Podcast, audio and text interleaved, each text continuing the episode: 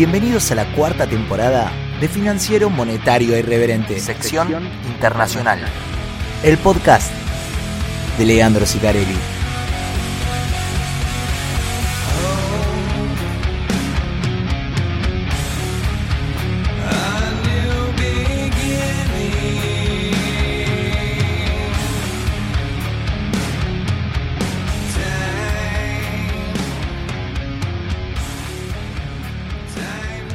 Bienvenidos al inicio de la cuarta temporada de FMI Podcast.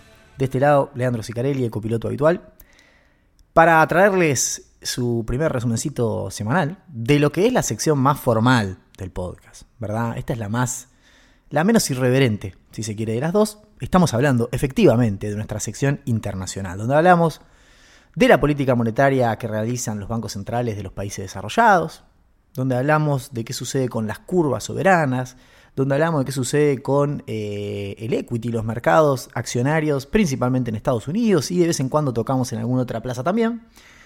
Eh, así que bueno, vamos a dar comienzo deliberadamente. Después, yo sé que la gente que escucha, acá está el núcleo duro de FMI Podcast, eso es real.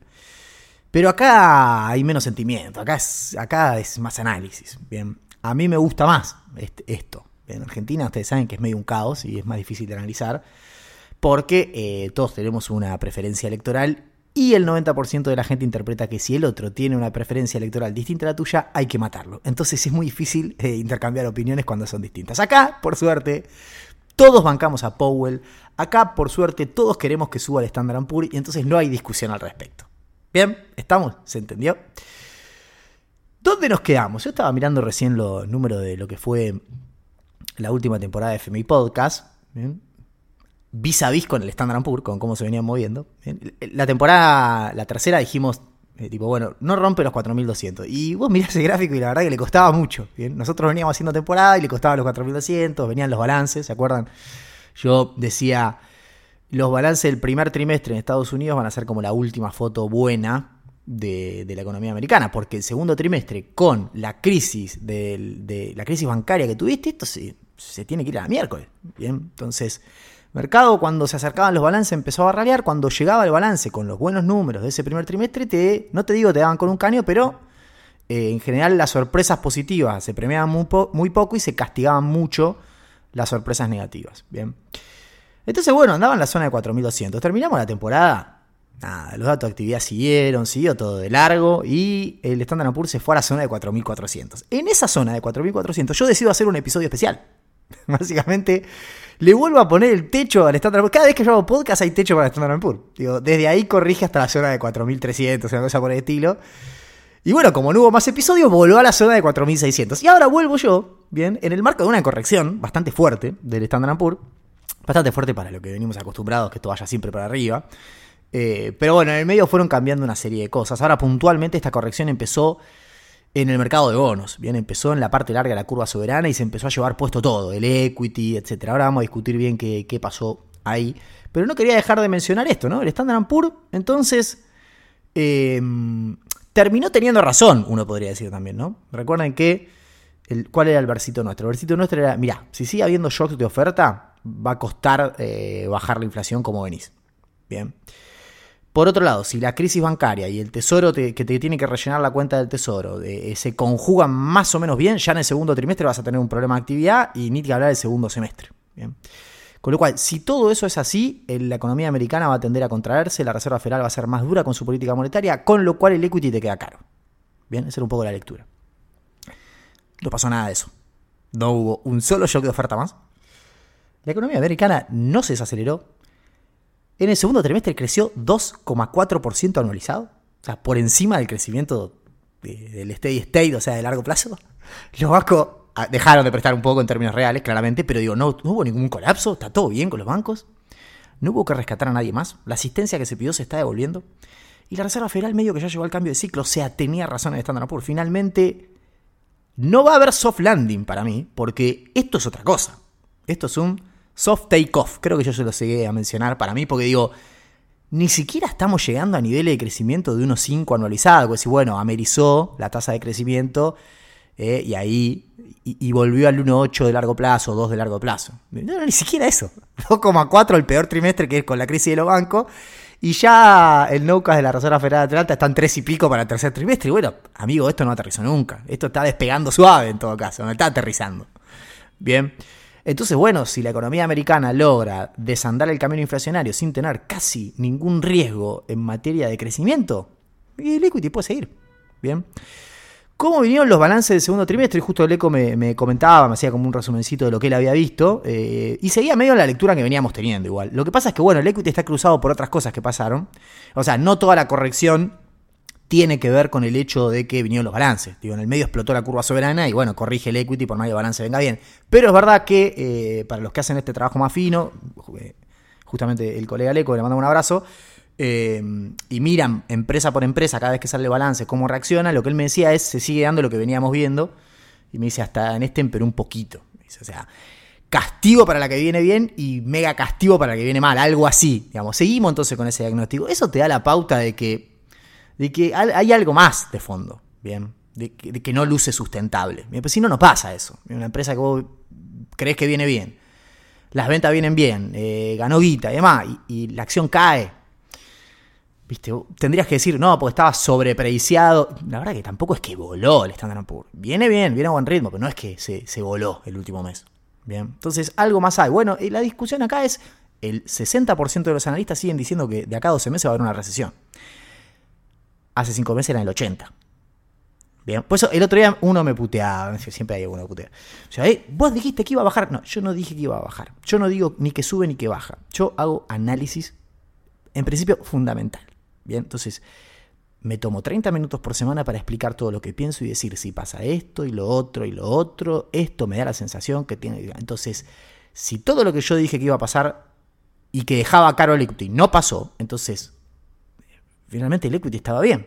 bien. Si ustedes quieren análisis de tipo sube o baja, tienen que ir a Twitter, donde está repleto de pelotudos que se la pasan diciendo sube, baja, sube, baja, sube, y ese es el análisis que hacen, ¿no? no tienen ningún fundamento por detrás. Entonces, si vos estás acá escuchando esto, que son media hora hablando de fundamentals, para llegar a una conclusión, que puede ser, en este escenario, si pasan estas cosas, el equity puede estar caro. No pasó nada de todo lo que dije. El equity subió. Vos me decís, ah, te equivocaste. Y entonces no estás al pedo acá. Estás, te estás gastando 30 minutos de tu vida al pedo por semana. Anda a Twitter. Seguí a los analistas de, en Argentina ni siquiera hay. Pero llegué, seguía ese boludo de. A ese Not Jerome Powell. A esa cuenta. Es el estereotipo de estúpido de Twitter. Seguía ese. Ese, yo me baja, yo me baja, yo me baja. La maquinita. En inglés, ¿no? Todo pues, tipo en inglés. Seguía esa cuenta. Porque acá no tenés nada que hacer. Acá estamos analizando. Bien. Los analistas. Eh, a veces la vemos para arriba, a veces la vemos para abajo, sí, pero eh, es mucho más profundo que eso. Bien. Fíjense que todo lo que dije no sucedió, no solo yo que oferta, no solo aflojó la actividad, el, el, refil de la cuenta del tesoro se hizo de otra manera, que eso igual yo ya se lo había adelantado en el episodio especial. Mira todo lo que te estás perdiendo. Si te quedaste con la sensación de que yo dije es para abajo, cuando te lo digo abiertamente, dejo el Standard Poor's para mis hijos, todo el mundo sabe que estoy recomprado hasta luego hace como tres años en Standard Poor's, pero indistintamente eso, eh, si te quedaste con eso después de toda la data que te di, loco, está fallando. Está fallando. No va con mala onda. Y los que escuchan esto saben que sistemáticamente digo, acá me equivoqué, esta no la vi, no tengo problema, me chupo decir si me equivoqué o no. No es algo que me, que me ataque el ego acá. En Twitter no te lo voy a decir. Acá lo decimos. Y acá estamos entre gente eh, que nos caemos bien. Hay un montón igual acá que escuchan que me odian, pero saben que no hay mejor análisis gratuito del mercado americano que el que van a escuchar acá. Bueno, dale. Eh, finalmente eh, voy a abandonar el tema balances, Standard Poor's, porque no me interesa. Acá lo que pasó, acá, acá pasó algo con la política monetaria. Yo me dedico a esto hace 10 años. Hace 10 años que leo comunicados de política monetaria. He visto varios ciclos de política monetaria en términos de fumo para arriba, fumo para abajo, quantitative tightening, quantitative easing, eh, estándar, cualquier cosa he visto ya a esta altura. Y en la última meeting sentí algo. En, la última meeting de la Reserva Federal, donde la Reserva Federal subió 25 puntos, ustedes ya saben que nosotros tenemos una referencia de el dot plot que dice quedan a partir de ahora 25 puntos más. Supuestamente. Supuestamente. Entonces Powell, la última reunión, subió 25 puntos, ¿bien? El FOMC subió 25 puntos. Y entonces queda supuestamente 25 puntos más antes de fin de año. Y ya está, esa es la terminal rate. Será 5.50, eh, 5.75 el, rango, digamos, ¿no? de, de target para la tasa de los fondos federales. Pero yo sentí algo. Por primera vez, lo voy a decir abiertamente, por primera vez en todo este ciclo de subas, empecé a sentir en el discurso, en las expresiones y en el aire. Bien, esto es el, esa, les voy a dar mi sensación como analista de hace muchos años que me dedico a esto y sentí que llegamos a fin de ciclo. Sentí que de verdad la Reserva Federal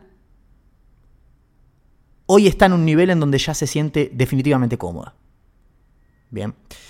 Vos decís, bueno, SAR, o sea, estamos a 25 puntos de, la términa en todo caso. O sea, eso no, me está diciendo nada, nada nuevo. Bueno, es verdad, no es jugarse mucho lo que estoy diciendo, pero sí en el discurso ha habido cosas que a mí me dan la pauta de que, por ejemplo, a partir de ahora sí hay un verdadero data dependency o un data dependence approach.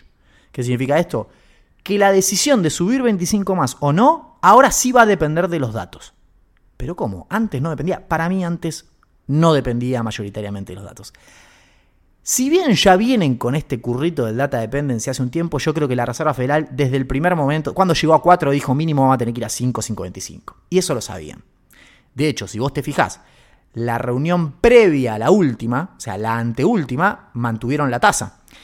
En el medio entre la que mantuvieron y la última, en donde subieron 25, vinieron datos de inflación espectaculares. E igual subieron 25.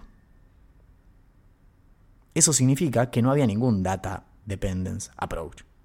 Ahí lo que había era una decisión de mínimo ir 25 más. Yo creo que a partir de ahora la Reserva Federal va a ir de verdad con data dependency. Entonces los 25 que siguen no están garantizados. Powell, a Powell le preguntaron esto en la conferencia de prensa, le dijeron, pero escuchame, vos decís data dependence eh, approach, los datos vienen bárbaros y suben igual. Y lo que contesta Powell, eh, que, que es correcto, en algún punto tiene un punto, es, sí, sí, lo que viene bien son los datos de inflación, pero los datos de actividad no vienen bien para lo que nosotros queremos ver, que es una desaceleración. Entonces, manda todo algo, sí, sí, la inflación viene bien, pero la actividad no nos convence. Con esta actividad tan picada, el mercado laboral no se flexibiliza, si no se flexibiliza, el salario sigue creciendo, si el salario crece, se espiraliza, si espiraliza aparece la inercia, y entonces tenemos un problema. Bien. Comentario al margen, eso, nada más. Yo igual creo que ahora de verdad la Reserva Federal va a mirar los datos. Bien. Y no es solo que ahora de verdad arranca el data dependence, o sea, ahora viene eh, la dependencia de los datos para ver si hay que subir o no la tasa, ahora sí de verdad, sino que hubo algunas otras pistas también. Primero le, volvieron a preguntar a Powell sobre el, tema de, ir a una reunión sí, una no. Dijo, no, bueno, eso puede ser una sí, una no, o pueden ser dos sí o pueden ser tres no y una sí, como diciendo ya, ya la velocidad ya es un tema que, no sé. Bien. De fondo lo que puso Powell en el escenario o en la discusión, que es algo que no venía haciendo la Reserva Federal, es el hecho de empezar a pensar que existe la posibilidad de pasarse de mambo con la política monetaria. Y eso fue lo que apareció en esta última reunión. Yo lo veo en mi cabeza, me lo imagino como es una curva que fue para arriba y que recién ahora estás como en el límite de la montaña mirando para abajo y del otro lado. Entonces ya empezamos a ver luz al final del camino. Powell ya empezó a pensar en el año que viene, empezó a decir, che, a partir de ahora todo lo que hagamos empieza a generar un riesgo muy alto de pasarnos de rosca y darnos cuenta el año que viene, porque la política monetaria funciona con lag. Eso no estaba en el escenario la tasa de la Reserva Federal hasta la reunión previa no era suficientemente restrictiva. Y en esta reunión Powell dijo, ya estamos en un nivel suficientemente restrictivo. Cambió de una reunión a la otra. ¿Por qué? Si solo subió 25, es que la inflación bajó muy rápido. Y la tasa real, restrictiva significa real en términos positivos, le quedó bastante más alta de lo que ellos quieren. Ahora es cuánto nos vamos a quedar ahí arriba. Bien, entonces hubo un cambio importante en la última reunión. Bien, se notaba en el aire, se notaba en el discurso, en las expresiones. Ahora sí la Reserva Federal está sobre el cierre del ciclo.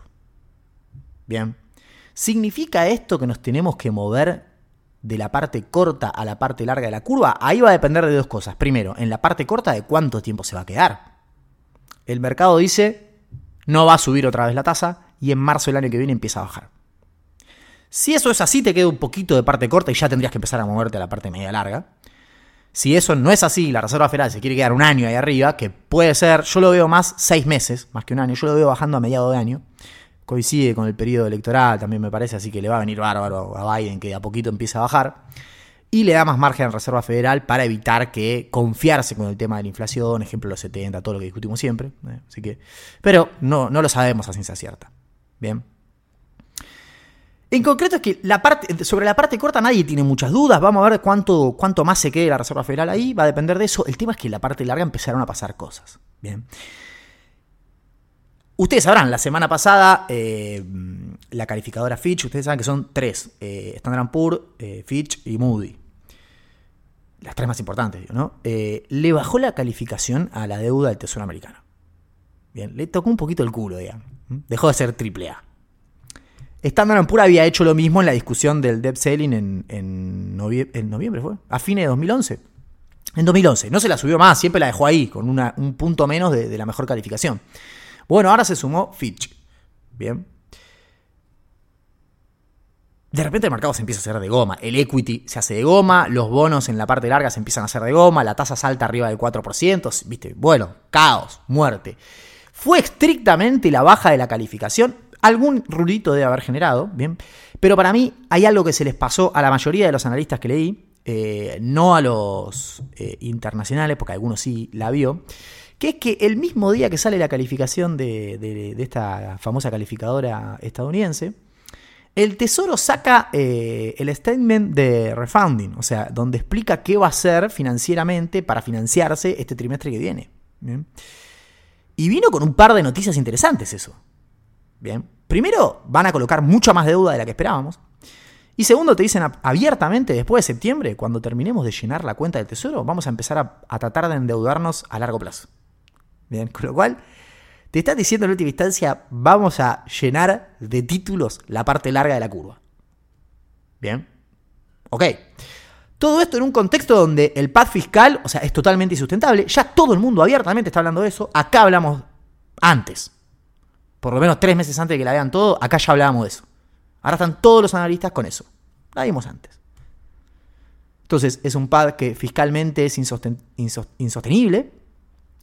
El proceso virtuoso de rellenar la cuenta del tesoro metiendo bills y desarmando reverse repo que funcionó bárbaro va a empezar a, en septiembre termina y de ahí en adelante vamos a tener que tirar esa parte de la deuda a la parte larga de la curva, con lo cual interesante. En el medio Japón tiene un problema con su curva soberana, con el control de curva soberana que aplica el Banco de Japón, donde tienen que mover el target para la tasa a 10 años, bien, de 0,5 a 0,5 euros, como un rango, empieza a intervenir, le pone presión a la curva soberana americana, porque si Estados Unidos, si Japón, perdón, que es hedge a nivel internacional, paga un poquito más, Estados Unidos tiene que pagar un poquito más, todos tienen que pagar un poquito más. Y en el medio los datos de actividad, que la economía americana sigue creciendo como si fuesen unos psicópatas totales los americanos. Entonces, algunos para decir, ¿y la inflación? Mm, inflación no sé cuánto puedo sumar porque las break-even están bastante ancladas.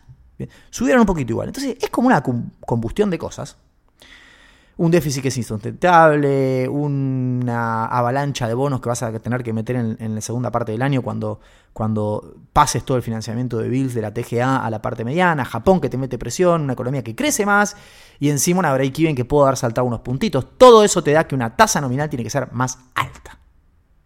Bien, no es eh, Fitch el problema. Fitch. Bien, no ese es el problema. Bien. El problema es un problema fundamental, no es un problema de la calificadora y de no sé qué. ahí decían, es bizarro lo que sucede con, la calificadora esta, porque en última instancia hay empresas que tienen mejor calificación que el Estado americano ahora. Para esa consulta, para esa calificadora, para Standard Poor's también, desde 2011. Con lo cual, algún, algún fondo que tenga por estatuto invertir una determinada proporción en AAA va a tener que abalanzarse sobre esas pocas empresas que tengan colocaciones AAA, o sea, vender treasuries y eh, comprar eh, Microsoft, eh, Johnson Johnson, algún bono que tengan. Bien. Obviamente esas empresas es el momento para agarrar y colocar deuda a largo plazo. Porque se supone que tiene que haber alguien saliendo de treasuries. Pero bueno, para mí es marginal ese efecto. Bien. Alguna lista decía, por ser el Estado, no necesariamente tengo que dar la mejor calificación. Eso, ¿quién, quién dice que tiene que ser así? Bill Ackman, de hecho, estaba recontra short en la parte larga de la curva, a 30 años. Eh, hubo como una especie de, ahí leí un reporte de Bloomberg, decían como la pelea entre Bill Ackman y Warren Buffett no es una pelea muy sensata. ¿Por qué? Porque Warren Buffett dijo, mira, hay pocas cosas por las que no te tenés que preocupar. Una de ellas es la calificación que tenga el Tesoro americano. Y decía, lo único que estoy dudando es si compro 10 mil millones más de dólares de, bills o 10 mil millones menos, nada más. No me, importa nada. En realidad dijo, si compro a 3 meses o a 6 meses, nada más, es lo único que me preocupa. Entonces se, puso, ¿no? Digo, Warren Buffett está recontra optimista, le chupa un huevo Fitch y está optimista con el tesoro, y Ackman está short tesoro. Entonces es como la guerra. Y en realidad, los dos, eh, la, la visión de los dos es totalmente compatible, porque Warren Buffett está long en la parte corta de la curva. Y Bill Ackman está short en la parte larga. Por eso la curva tiene la pendiente que tiene y se mueve como se mueve. Bien. Eh, de hecho, eh, Bill Ackman aclaró que tienen bills y que la usan como para administrar liquidez y, que es un gran momento para estar en esa parte de la curva comprado. Con lo cual, daría la sensación de que el mercado dice vamos a tener esta curva de esta manera. Eh, por un tiempo. Y si sigue desinvirtiéndose la curva, probablemente venga más por el lado de subas en la parte larga que de bajas en la parte corta. Eso es un poco lo que deja como conclusión. Con lo que moverse a la parte larga de la curva todavía, bien, todavía no tendría tanto sentido. Bien, más allá de que sea higher for longer en la parte corta, que tiene que ver con los fondos federales, bien. En la parte larga tenés todavía un escenario de oferta y demanda que no es muy favorable. Bien. Después, obviamente, si llega a 4,3, y bueno, ya para comprar. Claramente, 4,5 es para comprar. No va a ir a 7, bien como las tasas hipotecarias. ¿Estamos? Eh, pero bueno, interesante se puso la discusión. Bueno, en el medio tuvimos finalmente el dato de CPI, el dato de inflación. A ver si tengo acá en la página del buró. Vino muy bien, solo para tocarle el culo a la Reserva Federal, vino un poquito mejor de lo que esperaba el mercado. Bien. Seguimos yendo a velocidades crucero, a velocidades anualizadas en torno a la meta de la Reserva Federal. Bien, o sea, 0,2 0,2 em, intermensual eh, es compatible con un 2 y pico, que es la meta de la Reserva Federal para el CPI, que no es la misma que para el PCE, donde es 2 clavado. Bien. Eh, por eso el mercado se pone optimista. Dice, con estos datos de inflación, Digo, incluso si la actividad no cede, la Reserva Federal no sube más. La Reserva Federal no sube más. Bien. Eh, en materia de categorías y demás, eh, la COR vino también en 0,2, volvió a venir en 0,2, las dos cosas en 0,2 por última vez, la interanual 3,2 y 4,7. La COR sigue un poco sobrepasada, bien. Eh, pero bueno, en principio, mientras no haya todavía ningún síntoma de espiralización salarial, esto puede seguir así síntoma de espiralización salarial hay. Hay. De hecho, si vos mirás em, el ingreso real por hora de los trabajadores, creció los últimos cinco meses. O sea, en términos reales, el ingreso salarial le está ganando a la inflación hace cinco meses. Bien. Con lo cual ahí hay un fenómeno, hay un factor de, de catch-up sería en la teoría económica o un factor de riesgo de espiralización salario-precios, riesgo de rigidez del salario real, que es lo que preocupa a los analistas o a los economistas, ¿no? a los que hablan char y compañía. Bien, porque si eso es así, esa es más difícil de bajar. Lo que pasa es que esa inflación te suma de la meta, ponele un punto más. Bien, eh, Estados Unidos, si no tiene más grandes problemas en el medio, y se le espiraliza un poquito el salario, por ahí quedan 3 de inflación. Entonces, uno dice, che, no está tan lejos de la meta. Sí, pero bajar ese punto es duro, porque hay que destruir el mercado de trabajo. Bien. Como ya les comenté, Blanchard era muy negativo al principio, hoy está bastante menos negativo. ¿eh? De hecho, dice, no se verificó todavía grandes rigideces reales en el salario. Por más que esté picado el mercado, se la viene bancando bastante bien. Eh, pero bueno, hacia adelante igual nos gustaría ver que se flexibilice un poco la cuestión laboral para que, esté, que sea compatible con, una, con un aumento salarial que esté en torno al 3%, 2% es la meta, 1% la productividad, más o menos cierra todo. Así como está, en el mediano plazo no cierra. Bien, pero el ajuste no tiene que ser tan grande como pensábamos en un principio. Una cosa así, dice. Bien. Algunos analistas dicen que en de tightening se aceleró. Pronuncié como el otro día me decía Juan, ¿por qué pronunciás Shield? ¿Por qué pronunciás Shield? Si sabes que es Yield. Pronuncia bien. Porque y entendeme a mí, amigo, entendeme a mí. Uno pronuncia como vive también.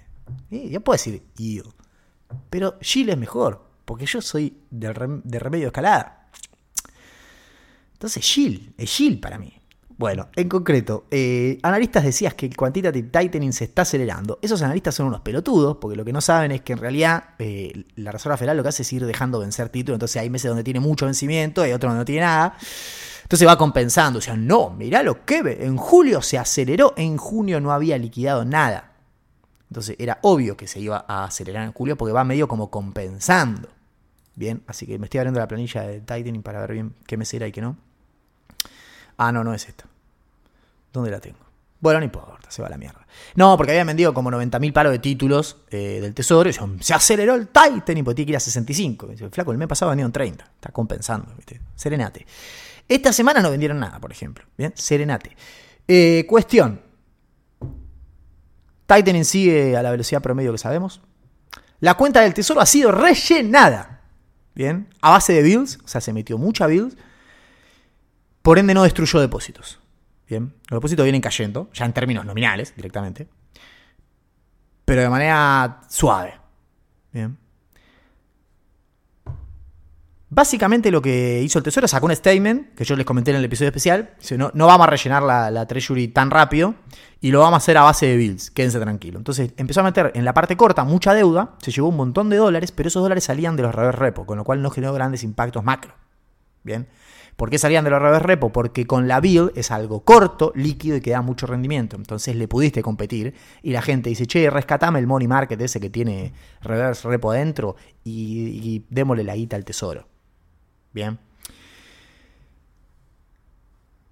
Eso más o menos funcionó. Como ya les dije ahora, hay un proceso en donde eso va a ir bien hacia el otro lado. Y antes de decirte qué va a pasar con la crisis financiera, eh, cómo sigue la crisis financiera, el tema de los bancos y eso, porque tengo algo, eh, o sea, la información más importante del episodio para dar ahora, pero no la voy a dar sin antes pasar este chivo. Si te gusta lo que estás escuchando, recuerda que FMI Podcast se hace todo a pulmón, por lo que tu colaboración es fundamental para que sigamos existiendo. Ayúdanos con la difusión. Un retweet, cinco estrellas en Spotify o que lo compartas con un amigo. Todos bienvenidos. Gracias.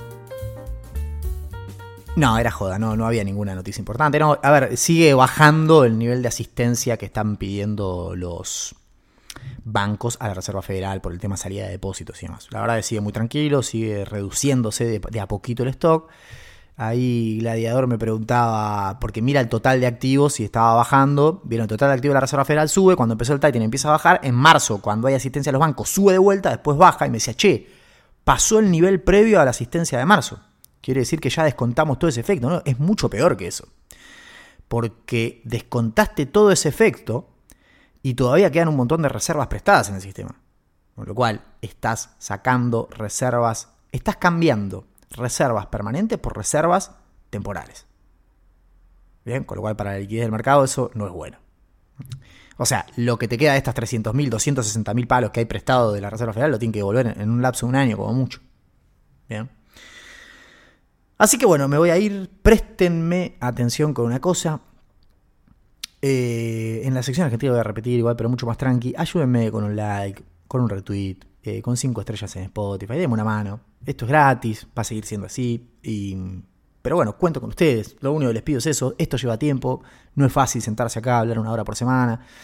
Y lo hago de onda y con la mejor. Así que nada, les pido simplemente si me pueden ayudar con la difusión y demás, como vienen haciendo siempre. No hay, no hay target de nada. Vamos tranquilos, vamos a disfrutarlo. Es una temporada para disfrutar. Eh, así que bueno, simplemente eso. Los quiero mucho y los veo la semana que viene con más FMI Podcast. Chao.